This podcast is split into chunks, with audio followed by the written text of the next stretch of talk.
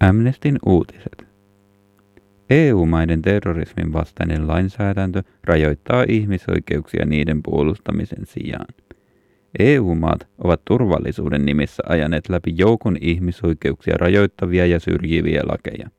Monet maat ovat hyväksyneet antiterrorismilakeja, jotka ovat rapauttaneet lain suojaa ja lisänneet viranomaisten toimivaltaa, mutta kaventaneet samalla viranomaisten oikeudellista vastuuta.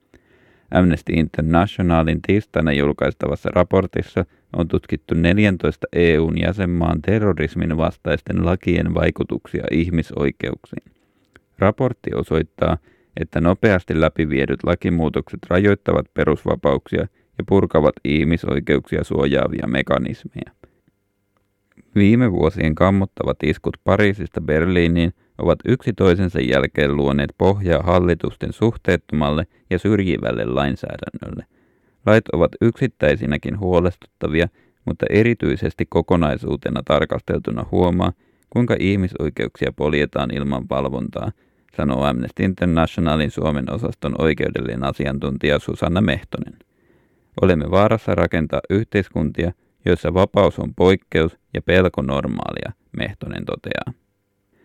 Perustuslailliset muutokset helpottavat muodollisen poikkeustilan julistamisen tai turvallisuus- ja tiedusteluviranomaisten toimivallan lisäämisen ilman riittävää oikeudellista valvontaa. Esimerkiksi Unkarissa uusi lainsäädäntö antaa viranomaisille mahdollisuuden kieltää julkiset kokoontumiset, rajoittaa liikkumisvapautta ja jäädyttää varoja. Ranskassa poikkeustila on uusittu viisi kertaa.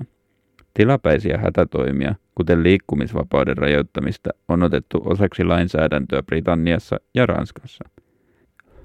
Useissa EUn jäsenvaltioissa turvallisuus- ja tiedusteluviranomaisille on myönnetty aiempaa laajempia toimivaltuuksia yksilöiden tarkkailuun ja seurantaan. Uudet lait mahdollistavat käytännössä kohdentamattoman massavalvonnan ja viranomaisten pääsyn miljoonien ihmisten henkilökohtaiseen dataan ja viestintään.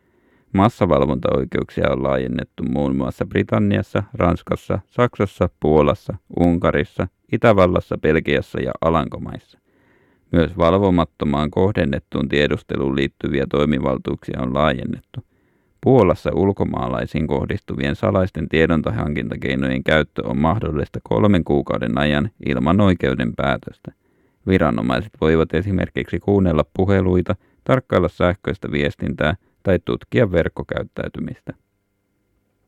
Amnesty-raportissa listattujen maiden lisäksi myös Suomessa työstetään uutta tiedustelulainsäädäntöä. Lausuntokierroksella ollut oikeusministeriön mietintö esittää perustuslain muuttamista niin, että luottamuksellisen viestinnän suojaa voidaan rajoittaa aiempaa laajemmin tiedon hankkimiseksi kansallisen turvallisuuden uhista. Perustuslain muutoksella raivataan tietä suojelupoliisille ja puolustusvoimille valmisteltaville uusille verkkovalvontaoikeuksille. Terrorismin uhka on hyvin todellinen ja siihen tulee aina suhtautua vakavasti. Valtioiden tehtävänä on kuitenkin taata kansalaistensa turvallisuus, jotta nämä voisivat nauttia vapauksistaan sen sijaan, että ne rajoittavat ihmisten oikeuksia turvallisuuden nimissä, sanoo Susanna Mehtonen. Uutiset luki Turun Amnestin paikallisryhmän puolesta Matti Koskinen.